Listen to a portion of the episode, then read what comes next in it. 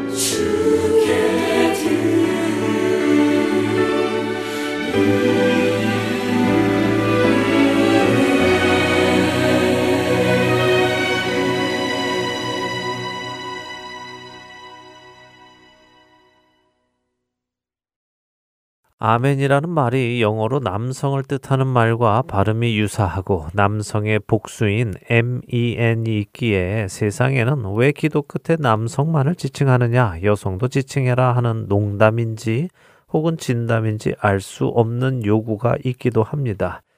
저는 정말 이러한 요구가 진담이라고는 받아들여지지 않습니다. 만일 그것이 진담이라면 그것은 정말 자신의 무지를 나타내는 것이니 그렇지요. 그런데 바로 이러한 농담인지 진담인지 알 수 없는 문화 속에서 기도 끝에 아멘이라고 마친 후에 아 우몬이라고 덧붙이는 일이 일어난 것입니다. 정말 믿는 성도들에게는 황당한 사건인데요. 그런데 더 큰 문제는 이 기도를 인도했던 임마누엘 클리버라는 하원 의원이 꽤 큰 한 교단의 목회자 출신이라는 것입니다. 그렇기에 목회자 출신인 그가 아멘의 의미를 모르고 사용했을 리는 없겠죠? 분명한 어떤 의도를 가지고 그렇게 말했을 것입니다. 그의 기도가 논란이 되자 그는 인터뷰를 통해 자신이 한 것을 이렇게 해명했습니다. 117차 하원 앞에서 나는 임기 동안 미국을 대표할 여성 의원들이 많이 있다는 사실과 이를 시작한 최초의 여성 하원 의원을 인정하는 의미로 가벼운 말 장난을 한 것 뿐이다 라고 말입니다. 그의 이런 해명은 우리의 의문을 해결해 주기보다는 오히려 우리를 더욱 걱정스럽게 만듭니다. 미국이라는 커다란 나라를 움직이는 목회자 출신의 하원 의원이 의회의 새해 출범을 알리는 귀한 자리에서 자신에게 맡겨진 귀한 기도의 시간을 사람을 기쁘게 하기 위해 말장난으로 마쳤다는 사실이 우리를 근심하게 합니다. 언론은 이런 클리버 의원이 이렇게 기도를 한 이유가 낸시 펠로시 하원 의장이 이번에 내놓은 하원 규칙서 안에 역사적으로 가장 포용적인 의회를 만들자라는 제안이 있었고 그 제안에는 남성이나 여성, 남편이나 아내들의 성별을 구별하는 단어들을 삭제하거나 성중립적인 단어로 바꾸어 사용하자라고 촉구하는 내용이 있었고 클리버 의원은 이런 하원 의장의 요구에 발맞추어 기도 뒤에 아멘과 아우먼을 붙인 것으로 보인다고 평가했습니다.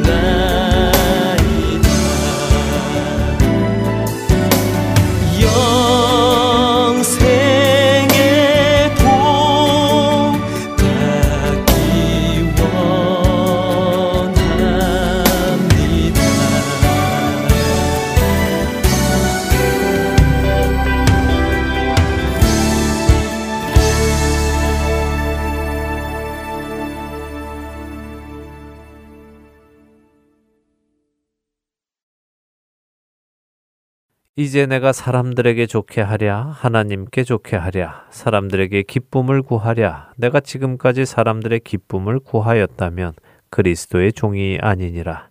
갈라디아서 1장 10절에서 사도 바울은 자신이 하나님께 유익한 일을 구하는 것이 아니라 사람들의 기쁨을 구하는 자라면 자신은 더 이상 그리스도의 종이 아니라고 말합니다. 임마누엘 클리브 의원이 목회를 더 이상 하지 않기 때문에 자신은 더 이상 그리스도의 종이 아니라고 생각해서였을까요? 그는 왜 하원 의회 출범식에서 하나님께 기도한다면서도 사람들의 기쁨을 구하는 기도를 했을까요? 그런데 사실 더 중요한 것이 있습니다. 많은 사람들은 임마누엘 클리브 의원이 아멘과 awoman을 함께 썼다는 것에 집중하고 있지만 사실 그의 기도를 들여다보면 그의 기도는 아우먼의 문제 정도가 아닙니다. 그의 기도 전문을 읽어보면 어쩌면 이것이 우리가 살고 있는 세상의 종교관이 아닐까 하는 생각을 하게 됩니다. 클리브 의원은 기도의 시작을 Eternal God, 곧 영원하신 하나님을 부르며 시작했습니다. 그리고 의회를 위한 기도와 나라를 위한 기도를 이어갔지요. 기도 후반부에 그는 민수기 6장 아론의 기도를 인용하며 여호와는 내게 복을 주시고 너를 지키시기를 원하며 여호와는 그의 얼굴을 내게 비추사 은혜 베푸시기를 원하며 여호와는 그 얼굴을 내게로 향하여 드사 평강 주시기를 원한다고 했습니다.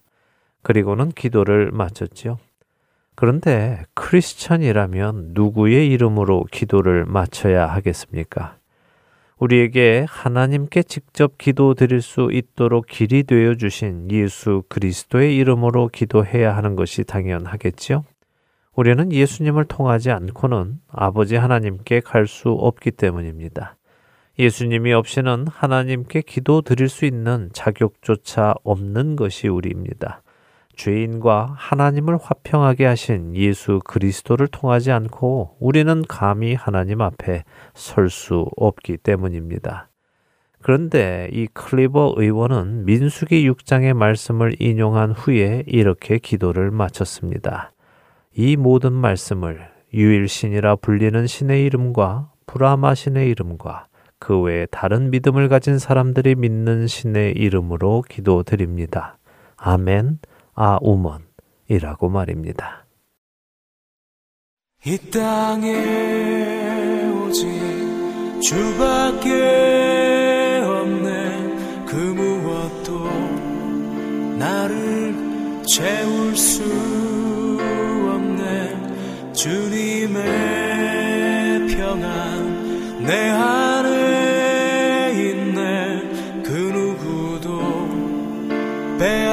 빼앗을 수 없네. 이 땅에 오직 주밖에 없네. 그 무엇도 나를 채울 수 없네. 주님의 평안 내 안에 있네. 그 누구도 빼앗을 수 세상은 변해가고 소망은 힘을 잃어도 변함없이 붙드시는 그 구원의 손길. 폭풍이 몰려와도 두려움 물러가네. 우리 위에 싸우시는 그 손을 세상 어디에서 평안을 찾을 수 있나? 목숨까지 내어주신 그 깊은 사랑을 우리가 바래왔고 꿈꾸어왔던 미래가 그 한없는 사랑 안에서 열리고 있네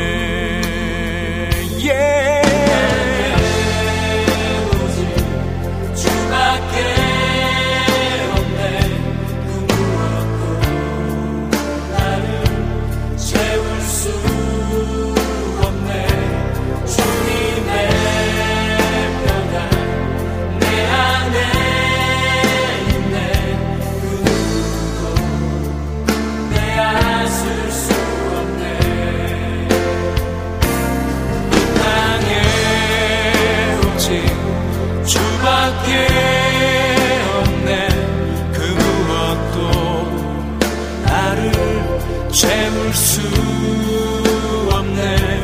주님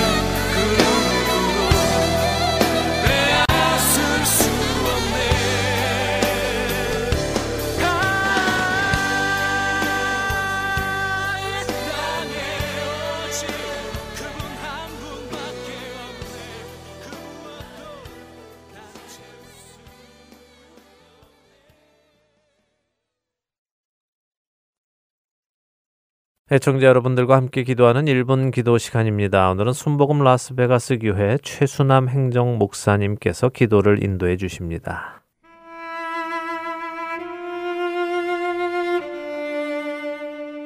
하렌 서울 1분 기도 시간입니다. 저는 순복음 라스베가스 교회에서 행정을 담당하는 최순환 목사입니다. 오늘 저희는 우리가 사는 미국을 위해 기도하겠습니다. 지난 11월 대통령 선거 이후 미국 사회는 참 많은 혼란을 겪고 있습니다.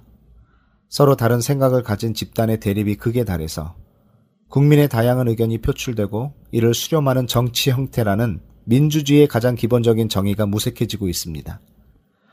민주주의의 기본 이념이라 할 수 있는 타인의 인격과 의사를 존중하면서 대화와 타협으로 공동체의 문제를 해결해 나가는 생활 방식을 더 이상 기대하기란 불가능한 것처럼 보입니다.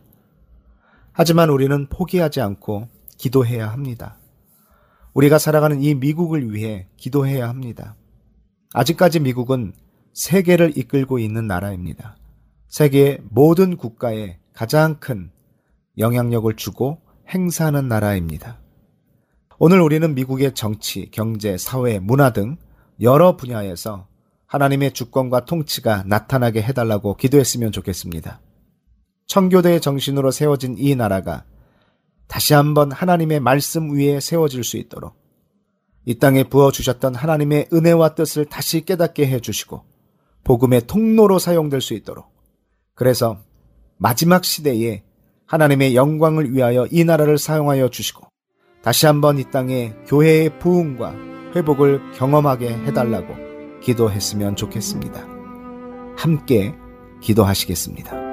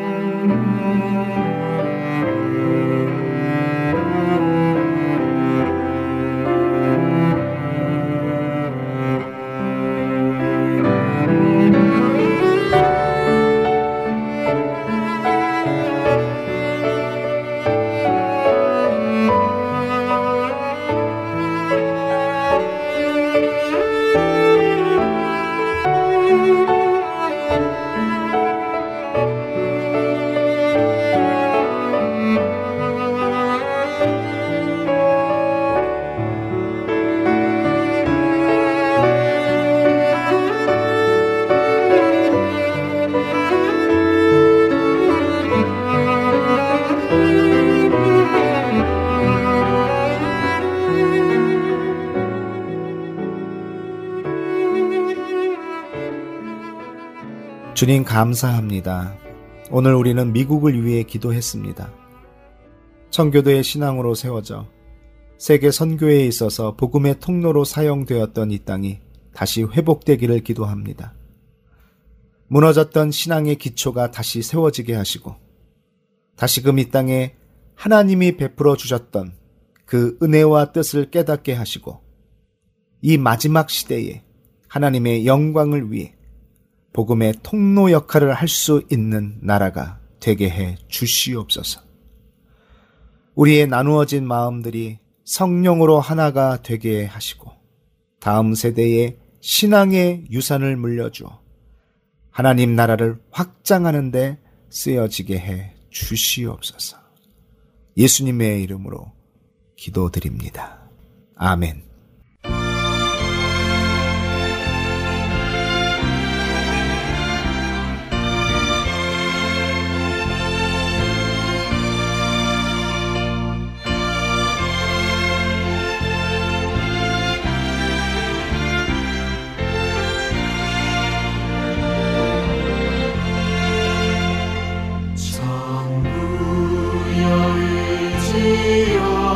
주시옵소서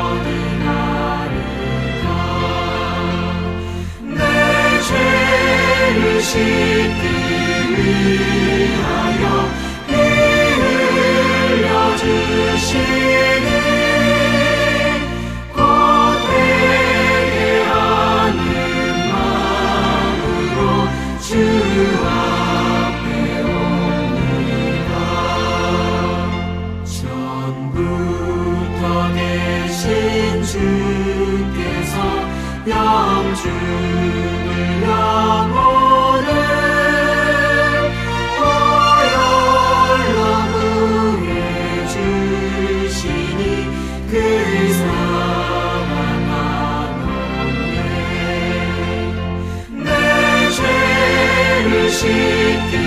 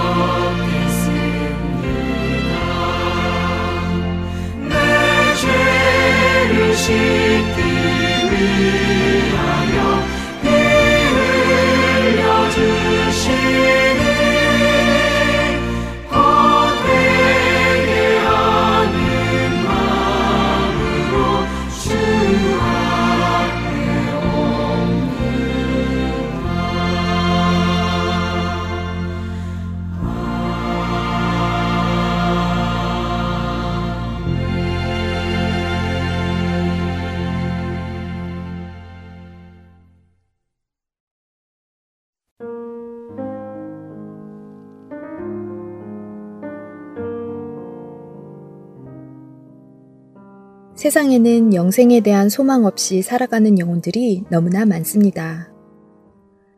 하트앤서울 복음방송은 절망 가운데 살아가고 있는 이들에게 진정한 소망이신 예수님을 전하는 메신저입니다.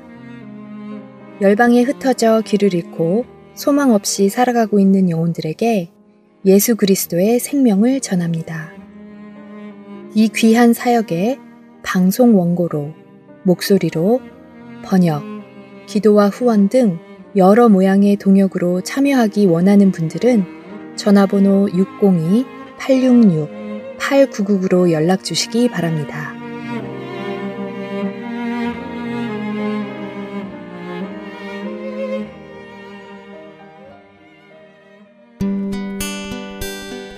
기쁜 소식 사랑으로 땅끝까지 전하는 아랜소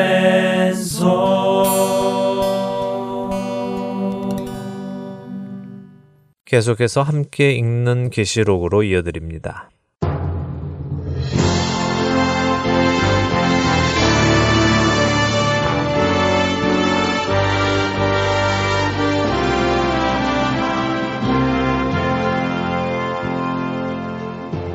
여러분 안녕하세요. 하나님의 구원의 사역에 담겨 있는 요한계시록을 공부하는 시간입니다. 함께 있는 계시록 진행의 김명아입니다. 네, 여러분 안녕하세요. 강순규입니다. 2주 전부터 요한계시록 19장을 보고 있는 중이죠. 그렇습니다. 멸망할 음녀 큰 성 바벨론과 또 비교되는 어린 양의 신부 교회의 모습이 비교되었죠.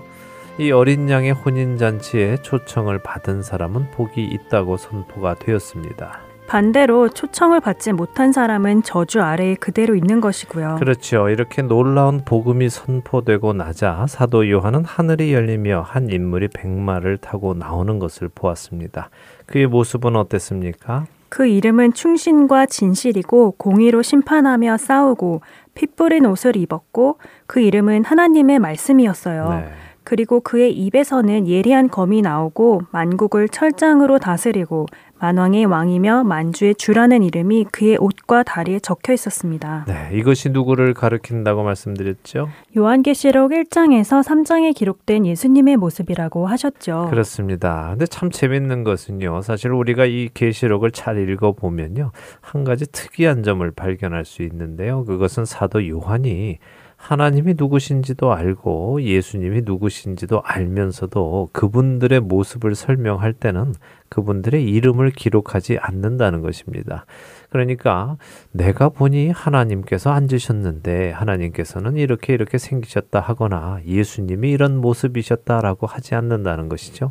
그죠? 보좌에 앉으신 분이 계셨는데 그분은 이런 모습이고 그분 곁에는 이런 모습이 있었다. 이런 식으로 표현을 합니다. 그래서 흥미롭습니다. 정말 흥미롭네요. 그런데 왜 그렇게 표현으로만 했을까요? 하나님이셨다, 예수님이셨다라고 확실히 밝히지 않고요. 예, 글쎄요. 여러 가지 이유가 있을 수 있겠지만요. 저는 요한이 독자들에게 스스로 그분이 누구신지를 알도록 그렇게 표현한 것이 아니겠는가 싶습니다. 그러니까 굳이 저자가 직접 누구누구시다라고 말하는 것이 아니라 그분의 모습을 표현하는 것으로 성도들이 그의 글 속에서 아, 이분이 바로 하나님이시구나. 이분이 바로 우리 주 예수 그리스도시구나 하는 것을 깨닫게 함으로 그 영광스러움을 깨닫게 하려는 것이 아닌가 생각해 봅니다. 특별히 요한계시록 19장 13절 같은 경우 우리가 다시 한번 생각해 볼까요? 한번 읽어 주실래요? 어, 요한계시록 19장 13절이요. 네. 네.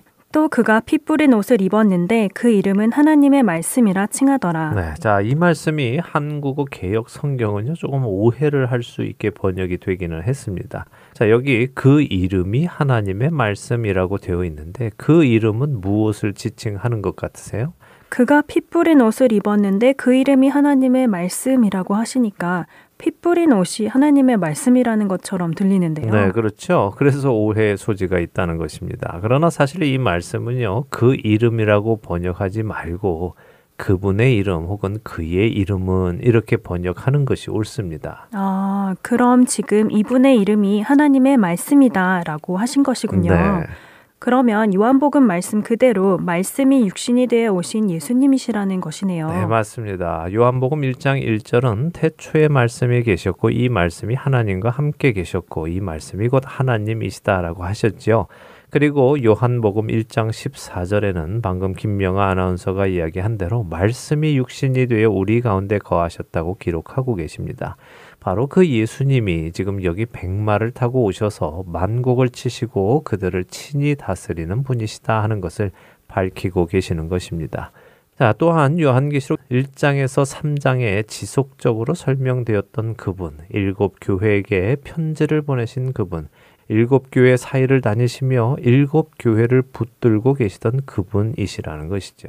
예수 그리스도께서 약속대로 드디어 오셔서 만국을 치시고 다스리시고 성도들의 원수를 갚아주시는 것이네요. 네.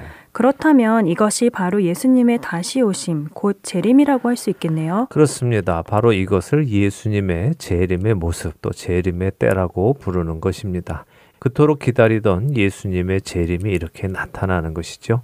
이 장면은 아주 감격스러운 장면입니다. 그런데 누구에게 감격스러울까요? 예수님이 다시 오시기를 기다리던 자들에게만 감격스럽겠죠. 그렇죠. 큰 성 바벨론에 살면서 우상과 짐승에게 경배하지 않으면서 자신의 믿음을 지키고 예수님을 배신하지 않으며 세상으로부터 미움을 받고 환난과 핍박을 받던 자들에게는 감격스러운 날이 될 것입니다. 그러나 동시에 믿음이 있다고 하면서도 세상과 손을 잡고 살던 사람들, 예수님을 부인하던 모든 자들, 또 악에 속한 모든 자들에게는 감격의 날이 아니라 깜짝 놀랄 두려운 날이 될 것입니다. 자, 이제 예수님의 재림의 모습을 더 살펴보도록 하겠습니다. 요한계시록 19장 17절에서 21절 읽고 이야기 나누도록 하겠습니다. 네, 요한계시록 19장 17절에서 21절입니다. 여러분들도 성경을 펴시고 함께 읽으시기 바랍니다. 읽겠습니다.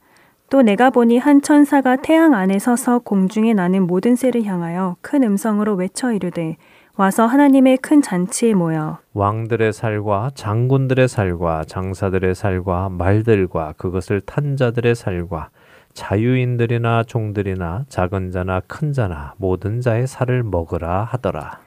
또 내가 봄에 그 짐승과 땅의 임금들과 그들의 군대들이 모여 그 말탄 자와 그의 군대와 더불어 전쟁을 일으키다가 짐승이 잡히고 그 앞에서 표적을 행하던 거짓 선지자도 함께 잡혔으니 이는 짐승의 표를 받고 그의 우상에게 경배하던 자들을 표적으로 미혹하던 자라. 이 둘이 산채로 유황불 붙는 못에 던져지고 그 나머지는 말탄 자의 입으로부터 나오는 검의 죽음에 모든 새가 그들의 살로 배불리더라. 네, 자 이렇게 예수 그리스도께서 약속하신 대로 이 땅에 오셔서 만국을 치시고 철장으로 그들을 다스리시고 맹렬한 여호와 하나님의 진노의 포도주 틀을 밟으실 것이 선포되자 요한은 또 다른 모습을 봅니다.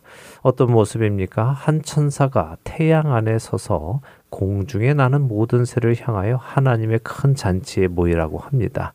태양 안에 선다는 것은 무엇을 의미하겠습니까? 빛 가운데 서서 선포한다는 의미겠죠.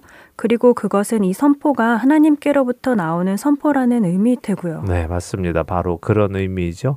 이 천사가 그렇게 하나님께로부터 전달받은 메시지를 선포하는데 그 메시지의 내용이 공중에 나는 모든 새에게 하나님의 큰 잔치에 모이라고 하는 것입니다.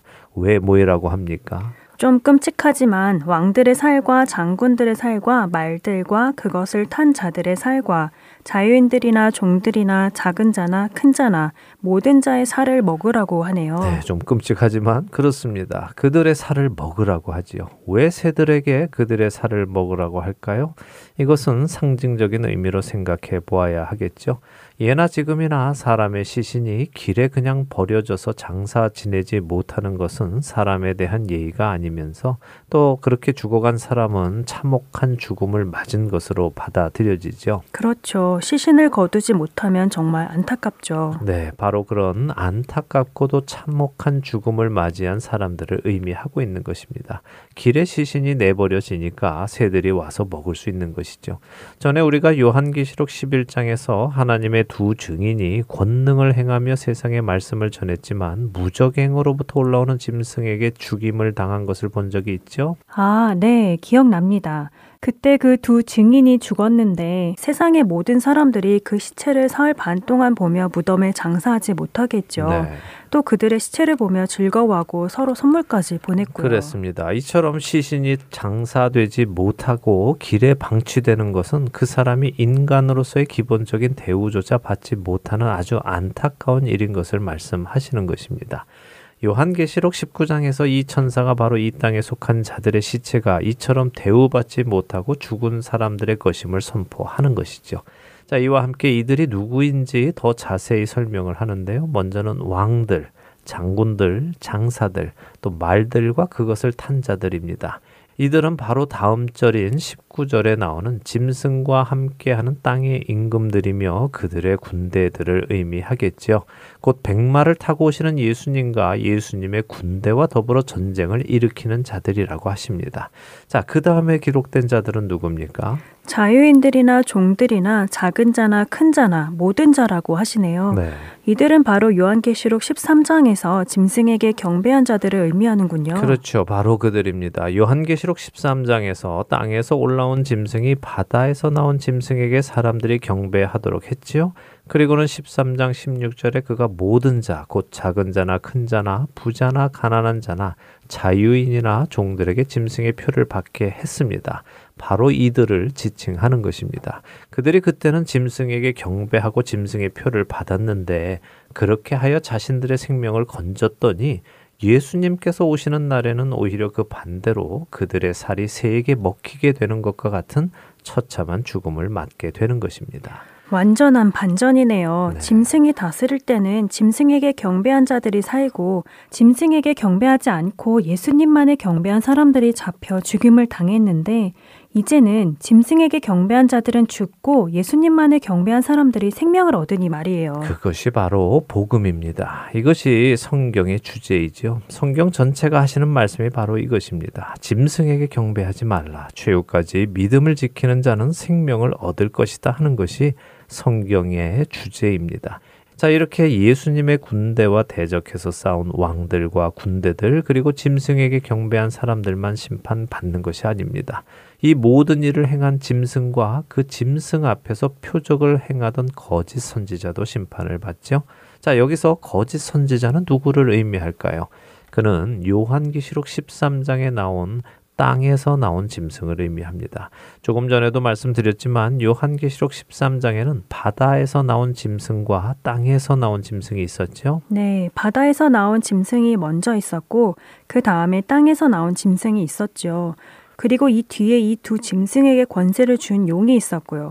이렇게 셋이 삼위일체 하나님을 흉내냈었습니다. 맞습니다. 용과 바다에서 나온 짐승 또 땅에서 나온 짐승 이렇게 셋이 삼위일체 하나님을 흉내내며 세상에서 권력을 잡았습니다. 자, 그때 땅에서 나온 짐승이 행한 일이 요한계시록 13장 13절에서 17절에 이렇게 기록되어 있었는데요. 다시 한번 찾아서 읽어 볼까요? 네, 요한계시록 13장 13절에서 17절입니다.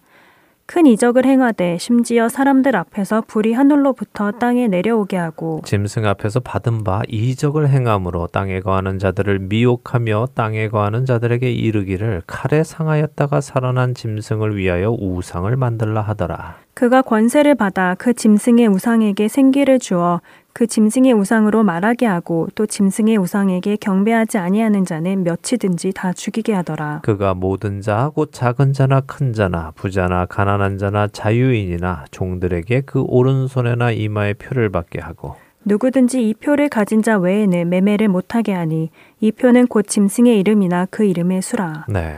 그러네요. 요한계시록 13장에 표현된 땅에서 나온 짐승의 모습이 여기 요한계시록 19장 20절에 나온 거짓 선지자의 모습과 같네요. 네, 짐승의 표를 받고 그의 우상에게 경배하던 자들을 표적으로 미혹하던 자, 바로 그 짐승입니다.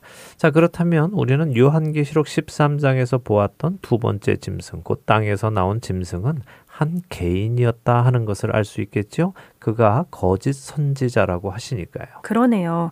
13장에서는 땅에서 나온 짐승이라고만 하셨는데 여기 19장에 보니까 그가 거짓 선지자였군요. 그렇습니다. 그래서 학자들은 이 거짓 선지자를 Antichrist, 적 그리스도다라고 말하는 것입니다. 자, 가짜 삼위일체, 용과 짐승과 거짓 선지자 이 셋 중에서 짐승과 거짓 선지자는 잡혀서 산채로 어딘가에 던져집니다. 어딥니까? 유황불 붙는 못이라고 하시네요. 불못이라는 곳이군요. 그렇습니다. 불못, Lake of Fire이라고 하지요. 이 불못에 관한 설명은 다음 장인 20장에 가면 또 나오니까 그때 더 자세히 보도록 하겠습니다. 우리는 지금 계속해서 미리 가지 않고요. 한 장 한 장 성경을 보면서 성경이 보여주시는 것들을 깨달아 가고 있음을 기억하시기 바랍니다. 그러니까 지금 여기 19장에서는 아, 세상을 다스리고 성도들을 박해하던 실세, 곧 짐승과 거짓 선지자가 유황불 붙는 못에 산채로 던져지는구나 하고 이해하시면 됩니다. 자, 여기 특이한 것이 있습니다. 그것은 세상을 다스리고 성도와 싸워 이기기까지 하던 그 강력한 짐승과 거짓 선지자의 세력, 또 그들과 함께한 세상 왕들, 장군들, 군대들이 아무런 대항도 하지 못하고 아주 간단히 잡혀서 죽임 당할 자는 죽임 당하고 불못에 던져질 자는 던져진다는 것입니다. 그러네요. 뭔가 비둥비둥 심각하게 싸우거나 앞서거니 뒤서거니 하며 싸우는 것이 아니라 그냥 예수님이 오시니까 아주 간단하게 전쟁이 마무리되네요. 결국 세상을 다스리던 그 세력이 아무리 강해 보여도 예수님의 권세와는 상대도 되지 않는다는 말씀이군요. 맞습니다. 성경이 그 말씀을 우리에게 지금 하고 계시는 것입니다. 그들이 예수님과 대적해서 맞서 싸울 만한 존재가 아니다. 그러니 예수님을 배신하고 그들에게 넘어가지 말라 하시는 것이죠. 계속해서 이 말씀을 우리에게 해주시는 것입니다. 답은 정해져 있다. 결론은 이미 결정 지어져 있다. 그러니 믿음을 지켜라. 이것이 성경이 계속해서 성도들에게 하시는 말씀입니다. 자, 21절을 볼까요? 요한계시록 19장 21절은 그 나머지는 말탄 자, 곧 예수님의 입에서 나오는 검에 죽었고 모든 새가 그들의 살로 배불렀다고 하십니다. 예수님의 입에서 나오는 검은 무엇일까요? 그러게요. 실제로 예수님의 입에서 막 칼이 나올 것 같지는 않은데요. 그러면 왠지 되게 끔찍한 모습일 것 같아요. 네, 아무래도 그렇겠죠. 뭐 물론 말씀 그대로 예수님의 입에서 검이 나와서 사람들을 심판하신다 해도 성경이 그렇다면 그런 것이겠죠. 그러나 예수님의 입에서 나오는 것을 상징적으로 생각을 해 본다면 그분의 말씀을 검으로 표현한 것으로 보는 것이 더 옳다고 봅니다. 사실 죄란 무엇입니까? 살인, 사기, 강도, 음행 뭐 많은 죄들이 있지만요. 더 본질적으로는 하나님의 말씀에 대항하는 것이 죄고 하나님의 말씀을 왜곡하는 것이 죄이고 하나님의 말씀에 순종하지 않는 모든 것이 죄입니다. 결국 죄란 하나님의 말씀과 관련이 있다는 말씀이군요. 그렇죠. 심판은 바로 하나님의 말씀을 따라 받게 되어 있습니다. 하나님의 말씀을 믿는 자는 구원을 얻고 하나님의 말씀을 믿지 않는 자는 심판을 받지요. 그리고 예수님은 바로 그 하나님의 말씀이 육신으로 오신 분입니다. 그리고 예수님의 입에서 나오는 말씀이 곧 하나님의 말씀이고요. 그러니 세상의 사람들이 죽는 이유는 예수님의 입에서 나오는 그 말씀에 불순종하고 거부하고 대적했기 때문이라고 보는 것이 옳겠죠. 예수님의 말씀이 곧 진리이고 그렇기에 그 말씀에 살고 죽는 능력이 있다는 것이네요. 그렇습니다. 바로 그 말씀의 능력으로 우리는 생명을 얻었습니다. 그러니 그 말씀을 꼭 붙들고 살아가야겠죠. 자, 이렇게 요한계시록 19장을 마칩니다. 우리는 세상을 미혹하던 세 존재, 용과 짐승과 거짓 선지자 중에서 짐승과 거짓 선지자가 불못에 던져지는 것을 보았습니다. 자, 그렇다면 용은 어떻게 될까요? 이 모든 존재의 가장 위에서 또 가장 뒤에서 모든 조정을 하던 실세, 옛뱀, 마귀 사탄이라고도 하는 그 용 말입니다. 다음 장인 20장 첫 세절에서 우리는 그에게 내려지는 심판도 보게 되는데요. 20장 1절에서 3절 함께 읽고 이야기 나눌까요? 네, 요한계시록 20장으로 넘어갑니다. 1절에서 3절 함께 읽겠습니다. 또 내가 봄에 천사가 무적행의 열쇠와 큰 쇠사슬을 그의 손에 가지고 하늘로부터 내려와서 용을 잡으니 곧 옛 뱀이요 마귀요 사탄이라 잡아서 천년 동안 결박하여 무적행에 던져 넣어 잠그고 그 위에 임봉하여 천년이 차도록 다시는 만국을 미혹하지 못하게 하였는데 그 후에는 반드시 잠깐 노일이라. 네. 아 용도 역시 잡히네요.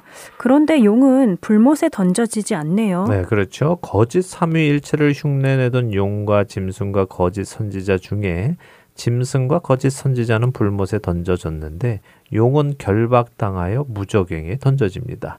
무적행은 어떤 곳이었습니까? 우리가 요한계시록 9장과 11장을 공부할 때 살펴보았었죠. 네, 맞아요. 무적행은 악한 영들이 갇혀 있는 곳이었죠. 황충도 거기서 나왔고 짐승도 거기에서 나왔어요. 그렇습니다. 그들이 갇혀 있던 깊은 감옥입니다. 하나님께서 허락하실 때 거기에서 황충이 나왔고요. 짐승도 나와서 하나님의 두 증인도 죽이고 세상을 다스리기도 했습니다.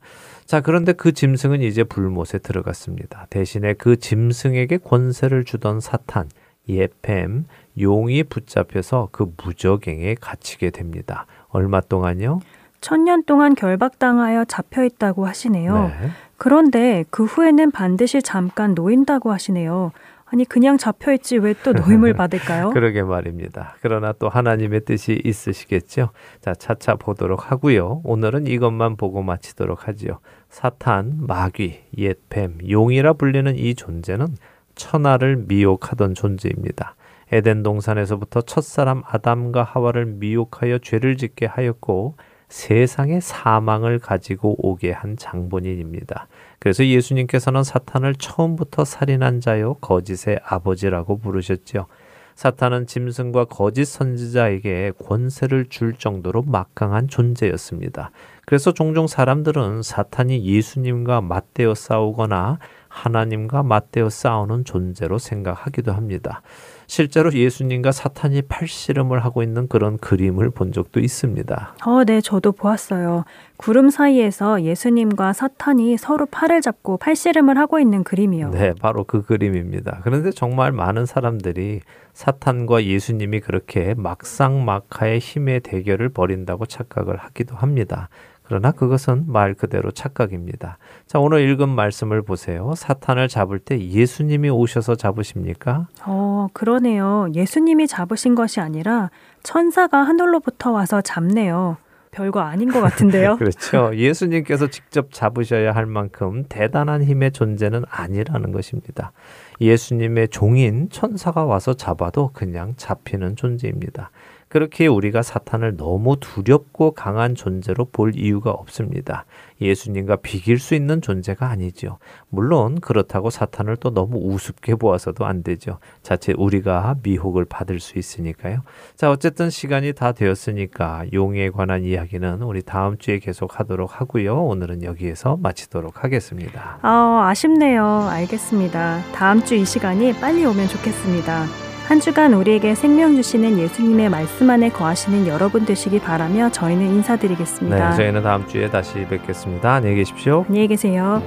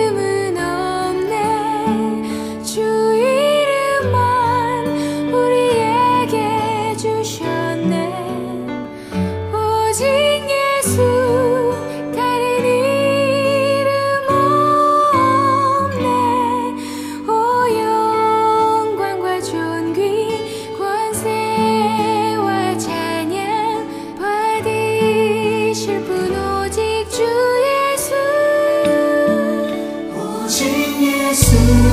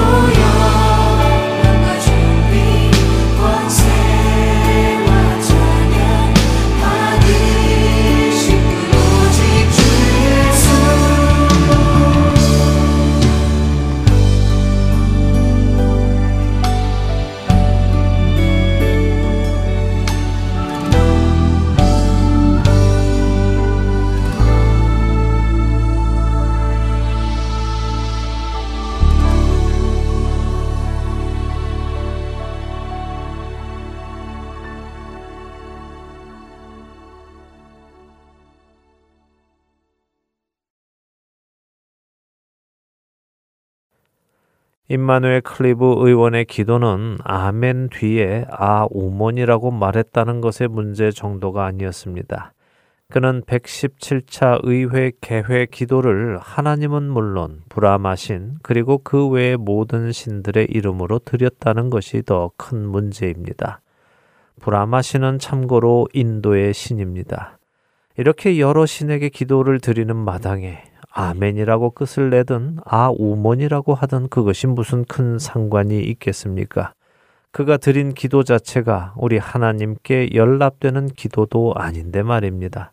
소문처럼 멀리만 들리던 종교 통합이라는 개념이 이제 2021년 미국 하원 의회의 시작과 함께 우리 앞에 나타났습니다.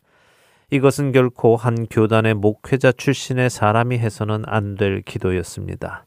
그 사람이 아무리 자신의 기도 안에 성경의 말씀을 끌어다 인용했다 하더라도 그의 기도는 하나님께 드려질 기도가 아닙니다. 어쩌면 세상에 속한 사람들은 박수를 치고 칭찬을 할지도 모릅니다. 자신이 속한 종교의 신의 이름만 부르는 편협한 사람이 아니라 모든 종교를 인정하고 사람들을 하나로 만드는 참된 종교인이라고 참된 정치인이라고 부를지도 모르겠습니다. 그러나 그것은 사람의 생각이고 세상의 생각이지 하나님의 생각은 아닙니다. 이제 내가 사람들에게 좋게 하랴, 하나님께 좋게 하랴, 사람들에게 기쁨을 구하랴, 내가 지금까지 사람들의 기쁨을 구하였다면 그리스도의 종이 아니니라. 우리는 갈라디아서 1장 10절의 이 말씀처럼 사람을 기쁘게 하기 위해 살아가는 사람이 아니라 하나님을 기쁘시게 하기 위해 살아가는 예수 그리스도의 종들입니다. 물론 그렇다고 해서 사람들에게 해를 끼치라는 말씀은 아닙니다. 어떤 한 가지 문제가 하나님과 사람 양측 모두를 기쁘게 할 수 없다면 우리는 사람을 기쁘게 하는 것을 내려놓고 하나님을 기쁘시게 하는 것을 선택해야 한다는 말씀입니다. 그리스도인이라면 하나님을 사랑하고 이웃을 사랑해야 합니다. 하나님을 사랑하기 때문에 이웃을 사랑해야 한다고 지난주에 말씀드렸습니다. 주님은 사랑하는데 형제는 사랑할 수 없는 일은 있을 수 없기 때문입니다. 그러나 오늘 여러분께 또 다른 말씀을 드립니다. 주님은 사랑하는데 형제를 사랑할 수 없는 일이 있을 수 없지만 동시에 형제만 사랑하고 주님은 사랑하지 않을 수도 없습니다. 사람의 눈치를 보며 하나님을 기쁘게 할 수 없다는 말씀입니다. 하나님을 기쁘시게 할 때 우리는 사람도 기쁘게 할 수 있습니다. 세상은 그리스도인들을 향해 자신들의 기준에 맞추어 달라고 강요합니다. 만일 그것이 우리가 그리스도 안에서 할 수 있는 일이라면 우리는 기꺼이 그 일을 해 주어야 합니다. 그러나 세상의 요구가 우리로 그리스도 안에서 나오게 하는 일이라면 우리는 그 일을 거부해야 합니다.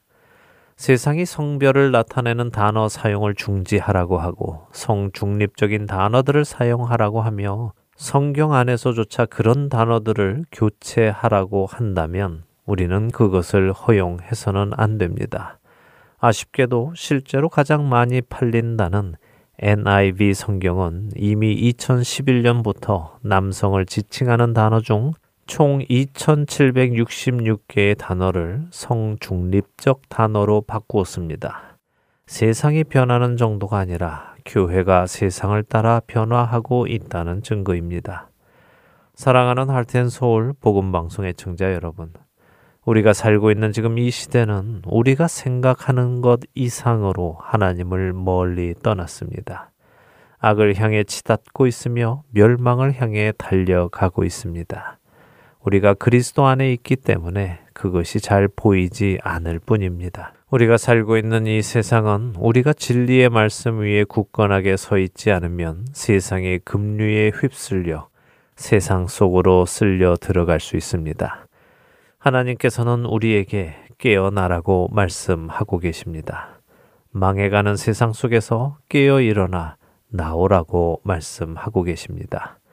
또한 너희가 이 시기를 알거니와 자다가 깰 때가 벌써 되었으니 이는 이제 우리의 구원이 처음 믿을 때보다 가까웠음이라. 밤이 깊고 낮이 가까웠으니 그러므로 우리가 어둠의 일을 벗고 빛의 갑옷을 입자. 낮에와 같이 단정히 행하고 방탕하거나 술 취하지 말며 음란하거나 호색하지 말며 다투거나 시기하지 말고 오직 주 예수 그리스도로 옷 입고 정욕을 위하여 육신의 일을 도모하지 말라. 로마서 13장 11절에서 14절의 말씀입니다. 자다가 깰 때가 벌써 되었습니다. 이제 빛의 갑옷을 입고 주님 오시는 그날까지 자신의 믿음을 지킴으로 구원을 잃지 않는 저와 애청자 여러분이 되시기를 소원하며 오늘 주안의 하나 여기에서 마치도록 하겠습니다. 함께 해주신 여러분들께 감사드리고요. 저는 다음 주 이 시간 다시 찾아뵙겠습니다. 지금까지 구성과 진행의 강순기였습니다. 애청자 여러분, 안녕히 계십시오.